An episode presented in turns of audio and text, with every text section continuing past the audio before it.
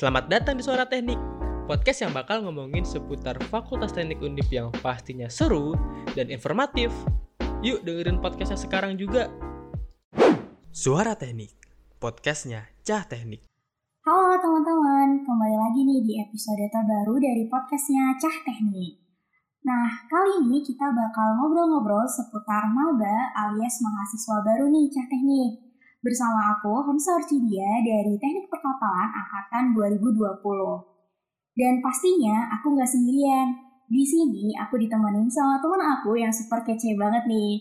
So, boleh banget nih Mas Rafif untuk perkenalan diri terlebih dahulu. Halo teman-teman semuanya, kenalin. Aku Rafif dari Perkapal 2020 juga nih sama kayak si Oci. Halo Mas Rafif. Jadi lagi sibuk ngapain nih Mas liburan di masa pandemi kayak gini nih? Aduh, liburan ya? Kalau mahasiswa mah biasanya liburan nggak berasa liburan sih, banyak aja kerjaan. Lagi ngurusin ini itulah di organisasi juga. Oci sendiri lagi sibuk apa nih, Ci? Waduh, sama sih Mas. Jadi mahasiswa nih ternyata gak ada ya istilah buat liburan gitu ya. Pasti ada aja gitu. Oke, nah kita ini kan mau ngomongin soal maba nih ya Mas ya. Maba ini kan berhubungan identik sama namanya culture shock atau adanya perubahan dari masa SMA ke dunia perkuliahan. Uh, mungkin dari mata pelajarannya, pertemanannya, dan mungkin juga sistem pembelajaran yang ada. Banyak maba tuh kayak punya ekspektasi yang ternyata tuh ternyata beda gitu sama realita yang ada di lapangan.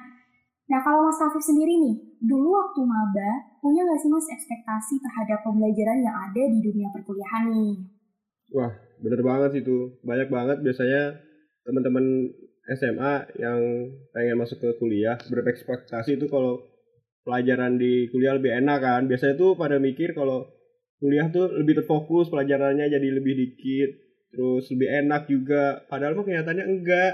Kuliah tuh ya memang lebih fokus, tapi ya pelajarannya juga makin susah. Uh, terus kalau di SMA kan biasanya jadwalnya udah fix tuh, ya kan Ci ya? Kamu juga udah fix kan dulu? Iya sih, itu bener banget sih. Nah, tapi kalau di SMA ini kan, eh di SMA, di kuliah ini kan kita nentuin sendiri tuh jadwalnya. Ada sih beberapa yang langsung dipaketin gitu buat satu semester. Tapi itu biasanya cuma ada di beberapa jurusan dan uh, biasanya maba tuh mahasiswa baru dipaketin. Tapi kemarin kan uh, nentuin sendiri. Kalau Oci, Oci juga nentuin sendiri kan kemarin Ci? Gimana tuh pengalamannya Oci? Iya dong. Itu termasuk salah satu culture shock yang bener-bener kelihatan sih mas dari yang kita dulu tinggal duduk diem nih tiba-tiba udah ada aja gitu jadwalnya. Sekarang kita harus siap buat bergadang gitu ya, buat nentuin dan buat worry biar sekelas gitu sama teman-teman deketnya gitu ya. Nah, kalau ngomongin soal pertemanan di masa kuliah tuh gimana ya mas? Karena kan kita tahu di dunia perkuliahan ini pastinya pertemanan kita berada di lingkup yang lebih luas gitu. Nah, menurut Mas Rafif gimana tuh? Nah, buat temen menarik nih buat masalah temen. Biasanya tuh kalau di SMA uh, teman-teman kita kan ya itu itu itu, aja kan, yang rumahnya sedaerah sedaerah. Masih masih satu provinsi lah paling tidak atau satu kota gitu. Jadi temennya cuma deket-deket doang. Nah pas kuliah ini lebih enak nih, teman-teman tuh jadi ada semua tuh dari dari seluruh Indonesia tuh. Dari Sabang sampai Merauke tuh biasanya ada. Temanku aja ada yang dari Aceh tuh satu orang. Jauh banget gak tuh dari Aceh. Kuliah di Undip coba Nah, terus uh, biasanya tuh uh, teman-teman mikir kalau kuliah di eh kuliah temen di uh, perkuliahan tuh lebih individualis ya nggak sih? Kamu juga mikir gitu nggak sih, Ci awalnya? Iya sih itu sempat tersirat gitu kayak ini kayaknya di perkuliahan nih individualis banget nih orang-orangnya gitu. Nah, iya itu sebenarnya bukan individualis sih, tapi uh, mereka lebih mandiri gitu. Ya sebagai mahasiswa kan tentunya kita juga lebih harus lebih mandiri dibandingkan seorang siswa biasa. Itu juga yang membedakan antara siswa dan mahasiswa. Kalau mahasiswa tuh harus lebih mandiri. Jadi makanya apa apa tuh terkesan individualis padahal enggak gitu. Cuman enaknya juga di perkuliahan tuh uh, bakal ada teman-teman yang ya kayak tadi aku bilang sih lebih lebih mudah dalam mendapatkan teman dari berbagai daerah. Karena nanti kita bakal ngumpul di satu organisasi panitia atau UKM gitu kan sih gitu. Kalau sendiri gimana tuh? Hmm. Ya sih, kurang lebih sama sih kayak gitu. Karena emang di masa perkuliahan ini kita yang pasti kan juga butuh relasi yang banyak gitu ya mas ya. Kayak ya kita di organisasi itu sendiri, terus kita butuh juga kan relasi untuk ke masa depannya kita gitu. Apalagi nih pertemanan yang di ada yang ada di perkuliahan ya mas juga bisa nih jadi keluarga kita nantinya apa apabila kita ngerantau ya mas ya benar gak sih mas kayak gitu Wah, bener banget tuh. Apalagi nanti aku juga merantau kan. Ya walaupun saat ini belum, tapi kan nanti juga bakal merantau. Apalagi teman-teman yang jauh gitu. Dari Sumatera, dari Kalimantan, Papua. Itu kan nanti bakal merantau ya ke Tembalang. Ya keluarganya siapa kalau bukan teman-teman satu angkatannya sendiri. Kayak gitu sih. Jadi lebih ada, harusnya sih lebih ada rasa solid ya antara para satu angkatan itu. Gitu sih, Ci. Bener banget, bener banget. Ini aku setuju banget sih sama Mas Rafif. Solid tuh bener-bener harus banget ya di perkuliahan ini ya, apalagi buat ngerantau. Nah kalau dari Mas Rafif nih ya, sebagai mahasiswa yang nantinya ya Mas ya, setelah pandemi ini selesai akan merantau, Mas Rafif pernah gak sih Mas kepikiran kayak kalau misalnya ngerantau tuh bakal kayak gimana gitu Mas? Wah menarik nih, masalah merantau. Aku pengen banget sebenarnya tuh merantau dari awal masuk kuliah, cuman apa daya ya kan Ci, masih pandemi gini, kuliah masih online jadi belum bisa merantau. Cuman yang aku kayak uh, yang ada di bayangan itu kalau merantau tuh biasanya lebih bebas gitu kan. Orang tua uh, tidak tahu kalau kita tuh ngapain. Terus bisa main. Biasanya tuh teman-temanku cerita yang udah merantau, mereka main dari pagi sampai pagi gitu. Nginep di rumah kosan temen tuh enak aja gitu, nggak ada yang nyariin. Ya bisa dibilang lebih bebas lah. Ya kayak gitu gak sih kamu juga bayanginnya? Kamu merantau gak sih sih by the? Waduh, ini kalau aku pribadi jujur gak ngerantau sih mas. Aku dari sini asli sih. Cuman denger-denger emang gitu sih. Kayaknya seru banget gitu ya ngerantau. Bisa bebas gitu. Bener sih. Sayang kamu gak merantau ya. Kamu langsung, eh kamu asli orang Semarang sih. Ya kayak gitu sih. Cuman kata teman-temanku juga ya. Yang udah merantau. Aslinya sih agak susah juga merantau. Ada yang namanya apa sih. Uh, sedih. Awal-awal merantau tuh biasanya sedih jauh dari keluarga ya kan. Terus kalau biasa tuh bulan puasa. Kalau keluarga buka puasa kan biasanya sama keluarga terus kalau misalkan merantau kan otomatis sendiri dong atau paling sama temen doang. Uh, terus juga enaknya tuh kalau merantau bisa lebih ngerjain tugas tuh enak tuh Ci. Bisa bareng-bareng kayak gitu. Ya nggak sih? Lebih enak kan ya kalau ngerjain tugas bareng-bareng gitu. Iya.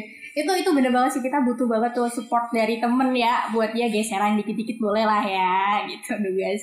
Harus harus ada lah kerjasama untuk sesama perantau lah setidaknya dalam mengerjakan tugas itu tuh penting tuh. Karena kita masih fakultas teknik itu kan tugasnya banyak tuh susah juga. Apalagi biasanya itu ada yang tugas-tugas buat gambar lah gambar ini itu itu kan susah tuh. Itu bisa lah geser-geseran ngerjain dari pagi sampai pagi di kos temen kayak gitu. Bener sih itu bener banget. Aku setuju banget sama semua argumennya Mas Rafif ya. Kayak kalau misalnya apalagi kalau masih maba tuh kayak sering banget kadang kangen rumah. Kayak kalau kita di rumah ya mau ospek ada sarapan tiba-tiba udah di ruang makan gitu udah ada nasi dan lauknya gitu. Kalau ngerantau kita harus cari sendiri makanannya gitu. Nah ngomongin soal ospek nih mas sebagai maba menurut mas Rafif apa aja sih mas yang harus dipersiapkan mahasiswa baru dalam menghadapi ospek terutama di awal-awal perkuliahan kayak gini nih mas? Wah ngomongin ospek menarik nih. Sayang banget nih kita nih 2020 2021 cuma ngalamin ospek online ada sih pandangan yang berpendapatan bahwa ah, ospek online itu nggak seru ya kan? Ya nggak sih Ci? Kamu pertama kali dengar ah ospek online kayak gimana sih? Terus nggak seru. Kamu mikir gitu nggak sih? Iya sih sempet kayak berita gitu ya ih ospek online ih bakal gimana gitu. Tapi ternyata seru-seru aja sih mas kalau udah dilaksanain gitu. Iya bener banget, padahal mah aspek online mau offline seru-seru aja sebenarnya. Dapat juga kan nilai-nilai yang pengen didapat yang harus didapetin pada saat ospek itu. Nah cuman kalau menurutku tuh buat ospek online ini lebih ekstra sih, lebih ekstra agak lebih ekstra lah pokoknya karena kita tuh harus menyiapkan beberapa hal kayak laptop itu kan udah harus ada tuh laptop kuota internet tuh penting nih para pengguna pengguna internet khususnya juga harus nyiapin kuota kan buat ya kita meeting di Zoom atau di Microsoft Teams gitu kan. Uh, kayak gitu sih. Menurutmu menurutmu gimana tuh Ci kalau masalah tentang ospek itu? Aku bener sih kalau soal kuota itu ya pagi yang nggak punya wifi itu kuota harus banget dipersiapkan. Terus laptop jangan sampai tuh laptopnya panas tuh harus disiapin bener-bener soal alat-alat ospek online-nya gitu ya. Dan mungkin kalau selain itu menurut aku harus saling bantu temen gak sih mas kayak gitu karena kan di posisi kayak gini gitu ya yang susah banget nih buat ketemu. Menurut Mas Afif gimana? Bener banget tuh, saling ngebantu temen. Kalau aku sendiri ya, di jurusan di jurusanku sendiri tuh ya saling mengingatkan lah kalau hari ini tuh ada jadwal apa jadwal apa terus nanti temennya tuh yang nggak bangun ya dibangunin diteleponin gitu. Buat ngerjain tugas bareng-bareng online tuh juga seru ternyata tau Ci. Kita bisa sambil zooman kan atau call video callan di Microsoft Teams gitu. Itu enak banget sih kita sambil sambil kerja terus sambil ngobrol-ngobrol online itu juga seru tuh kayak gitu. Nah terus selain itu juga uh, buat teman-teman nih mahasiswa mahasiswa baru karena kita nggak pernah ketemu uh, secara tatap muka sama temennya tuh yang pasti jangan malu buat nanya ke temennya tentang tugas lah tentang uh, tentang tugas kuliah atau ospek itu atau ke kakak tingkatnya. Kalau punya kenalan ke kakak tingkat itu jangan malu buat nanya. Kan ada ada pepatah yang mengatakan bahwa uh, kalau malu nanti sesat di jalan kan. Nah makanya tuh jangan malu buat nanya ke semua orang yang dikenal. Itu kan juga sebut satu bentuk buat uh, menambah relasi di perkuliahan. Kayak gitu. Ada lagi kalau menurut Oci ada lagi nggak tuh Ci yang penting menurut buat ospek gimana tuh? Hmm kalau menurut aku uh, yang pertama tuh yang jelas mental juga harus disiapin sih mas. Ya nggak sih mas? Kayak mental banget tuh harus disiapin karena kan kita mau perubahan gitu kan dari SMA kayak gimana jadi perkuliahan kayak gimana kita harus siapin mental dulu gitu. Terus kalau dari aku mungkin karena kita udah berinteraksinya sama dosen ya udah bukan guru lagi jadi mungkin tata cara kita untuk berkomunikasi atau berinteraksi sama dosen itu harus apa ya kita harus belajar dari awal gitu soal hal-hal kayak gitu nih menurut mas Alif gimana nih mas kayak hal-hal kayak gini nih Nah, bener banget tuh. Oh ya, ada satu stereotip yang mengatakan bahwa kalau kuliah tuh bajunya bebas tuh, Ci. Bener nggak? Kamu pikir pertama kali kuliah kayak gitu nggak sih? Iya, iya, bener banget sih itu. Aku kira bebas ya. Biasa itu uh, mahasiswa baru tuh ngira uh, baju baju di perkuliahan tuh bebas, bebas, bebasnya. Padahal pada faktanya adalah tidak semuanya bebas. Pasti tetap aja ada ketentuan-ketentuannya. Kayak ada beberapa jurusan yang memang mengharuskan ada seragam kayak gitu kan cuman ada juga yang memang boleh bebas banget tapi tetap ada aturan di dalamnya terus juga yang pasti ada yang memiliki aturan tuh harus memiliki kemeja harus pakai harus pakai kemeja kalau ke kampus ketemu dosen kayak gitu. Karena kemeja kan juga biar sopan kemeja berkerah gitu. Nah buat masalah ngehubungin dosen itu juga penting banget tuh. Online kayak gini ketemu dosen gitu nggak mungkin. Dosen pasti ada di daerah rumahnya masing-masing kan khususnya Tembalang atau Semarang gitu. Kita cuma bisa ngechat lewat WhatsApp biasanya. Itu tuh perlu ada tata cara tata cara yang harus teman-teman mahasiswa baru uh, wajib tahu lah kayak gitu. Kayak jamnya jamnya itu harus dari jam berapa sampai jam berapa. Terus uh, cara perkenalannya juga harus yang baik dan benar karena kalau salah-salah nanti malah dosennya takutnya tersinggung. Terus malah uh, nggak nggak bales chat kita. Kayak gitu sih kalau pendapatku. Itu bener banget sih karena banyak ya mahasiswa baru tuh yang nggak tahu nih cara gimana sih ngubungin dosen yang benar apalagi kan secara online gini dipikirnya mungkin ih nggak apa-apa nih uh, ngechat jam 9 pagi atau jam 9 malam gitu mungkin kan 9 malam atau jam 10 malam itu kan terlalu malam ya untuk ngechat dosen gitu dan mungkin etikanya kurang ada gitu jam segitu malam. Nah, kalau ini sih mas, aku mau nanya satu hal nih yang menurut aku menarik banget nih di saat-saat ini. Aku tuh sempet dengar ya mas, di Undip tuh katanya ada yang namanya ODMFT. Nah mas Rafif tahu gak sih mas ODMFT itu apa sih sebenarnya? Nah, ODMFT menarik nih pembahasannya. ODMFT itu merupakan singkatan dari orientasi di Ponorogo Muda Fakultas Teknik. Itu tuh merupakan acara penerimaan mahasiswa baru di Fakultas Teknik ini. Itu juga salah satu acara paling besar di fakultas tercinta kita, Fakultas Teknik. Ya, tujuannya tentu untuk menyambut dan memperkenalkan mahasiswa baru dengan Fakultas Teknik ini dan seluruh elemen yang ada di dalamnya. Kayak gitu tuh, uh, itu pengertian singkat tentang ODMFT sih, Ci, yang aku tahu ya, kayak gitu. Wah, keren banget sih ini ODMFT ya, walaupun harus dilaksanakan di tengah pandemi tapi kayaknya acaranya gak kalah menarik nih ya mas ya. Dan aku yakin banget kalau ODMFT tahun ini pasti bakalan bawain tema yang pastinya menarik. Mas Rafif tahu nggak sih mas tema dari ODMFT ini apa gitu tahun ini? Masalah tema nih tema tahun ini agak seru juga nih seru nih menurutku nih dan unik lah cukup bagus lah kalau menurutku sih itu temanya tuh ada eco industri nah ekoindustri itu sendiri memiliki arti membentuk dan menciptakan suatu inovasi industri dan teknologi dengan tidak mengesampingkan pelestarian lingkungan. Nah, dari tema ini juga kita tuh ingin mensukseskan Sustainable Development Goals atau SDG terutama pada poin 7, 9, dan 13. Nah kalau mau tahu poin 7, 9, dan 13 itu apa, bisa deh nih teman-teman maba cari tahu sendiri tentang SDG ini. Kayak gitu sih. Terus uh, kenapa kita memilih uh, tema eco industry itu tuh ada alasannya nih Ci. Kamu mau tahu nggak nih sama teman-teman perlu aku kasih tahu nggak nih Ci? Ah mau banget dong mas, ini kayaknya menarik banget nih. Pasti udah nggak udah nggak sabar juga nih maba-maba di luar sana nih.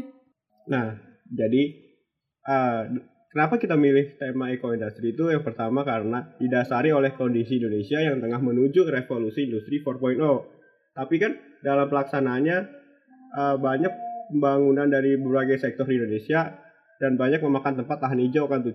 Banyaklah banyaklah berita-berita di, di televisi yang kalau kita pembangunan tuh malah merusak hutan dan sebagainya macamnya dan malah menimbulkan konflik kan di antara stakeholder dengan masyarakat.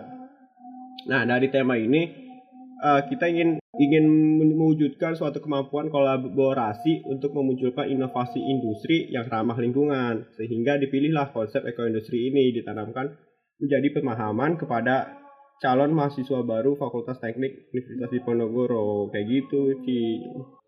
Wah ini penjelasannya udah detail banget ya Mas ya mulai dari kenapa milih terus uh, kita gabungkan juga nih sama kondisi kita di sekitar kita nih kayak gimana gitu ya. Ini pas banget sih menurut aku temanya untuk ODMFT tahun ini ya. Nah pastinya nih mas, banyak banget nih mahasiswa baru yang gak sabar dan menunggu-nunggu pelaksanaan dari ODMFT ini. Jadi kapan nih Mas Rafif ODMFT bakal dilaksanain ini? Nah, jadi buat teman-teman semua nih, tungguin aja nih ODMFT bakal ada di tanggal 16 Agustus 2020 2021 kayak gitu. Wah, udah bentar lagi dong ya Mas ya. Berarti ODMFT ini tinggal hitung hari ya. Tinggal hitung hari doang nih Ci. Aku juga gak sabar ngikutin ODMFT 2021 yang kayaknya seru banget sih nih. Iya seru banget sih. Aku juga gak sabar nih. Aku jadi penasaran nih Mas. Kalau buat Mabaya sendiri nanti bakalan ngelaksanain ODMFT-nya tuh online atau offline nih Mas? Nah, ini dia nih. Karena keterpaksaan dan kondisi yang ada kan masih pandemi pemerintah juga masih belum mengizinkan kita untuk ngumpul-ngumpul ya mau nggak mau kita masih mabanya nanti masih di daerah masing-masing atau secara online cuman walaupun online keasikannya tuh tetap bakal dapet lah nanti di maba maba tuh nggak bakal yang namanya cuma nonton di laptop doang pasti ada kegiatan-kegiatan lain yang seru nih sih kayak gitu Iya, apa tuh mas keasikannya? Boleh dong di spill lah dikit-dikit. Bakal ada apa gitu di ODMFT. Harus banget di spill nih. Ini rahasia nih, nggak seru dong kalau Waduh. Boleh dong mas, di, dikit aja di spill dikit gitu ya. Apa sih gitu. Khusus nih buat Oci dan teman-teman. Ya sedikit lah. Jadi tuh nanti di hari-hari tuh bakal ada orasi dari ketua Ormawa. Jadi seluruh ketua Ormawa yang ada di Fakultas Teknik tuh bakal orasi gitulah. Dan ada juga penampilan dari berbagai UKM di FT ada hiburannya juga tuh. Jadi seru kan nggak bosen isinya yang uh, gitu-gitu aja. Ada hiburannya juga yang menarik. Dan yang paling penting adalah nantinya ada yang nama itu Mahakarya tuh Ci. Mahakarya tuh sebelah persembahan spesial deh pokoknya spesial banget dari ODMFT 2021 ini buat teman-teman mahasiswa baru Fakultas Teknik tahun 2021 ini. Nah selain itu juga nanti bakal ada talk show yang akan dibawakan oleh pemateri yang memang sudah profesional di dunia eco industry ini. Tentunya ya pokoknya keren banget deh si pemateri ini. Buat pematerinya siapa?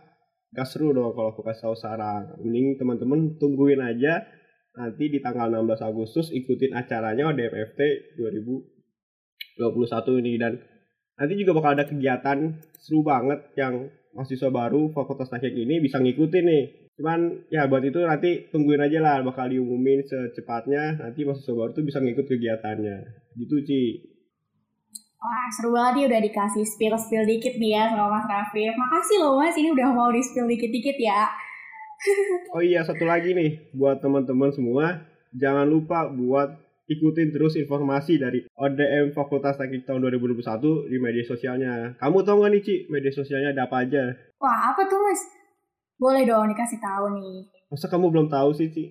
Waduh, ini aku mungkin tahu dikit-dikit lah. Pastinya ada tulisan ODMFT-nya kan ya, Mas ya? Ya bener banget. Ya masa nggak ada tulisan ODMFT. jadi, jadi uh, IDM ODMFT itu punya empat sosial media nih, Ci. Ada Instagram, Twitter, YouTube, dan TikTok. Itu semua bisa dicari dengan username ODMFT Undip atau at ODMFT Undip. Dan nanti tuh acaranya bakal live streaming di YouTube kita ODMFT Undip kayak gitu. Nah, bener banget nih buat teman-teman apalagi maba FT Undip 2021 jangan lupa untuk di-follow ya semua akun media sosial dari ODM FT 2021 supaya nggak ketinggalan informasi-informasi terbaru tentang ODM FT 2021. Jadi gimana nih Cah Teknik habis dengerin insight bagus banget nih terutama buat maba-maba Fakultas Teknik. Udah punya gambaran lah ya dikit-dikit gimana sih jadi maba itu. Dan semoga semua kegiatan permagaannya dilancarkan ya Cah Teknik. Oke, mungkin itu sekian dari podcast Cah Teknik kali ini. Aku dan teman aku izin untuk undur diri dan sampai jumpa di ODMFT 2021. See you, bye-bye. Bye-bye semuanya.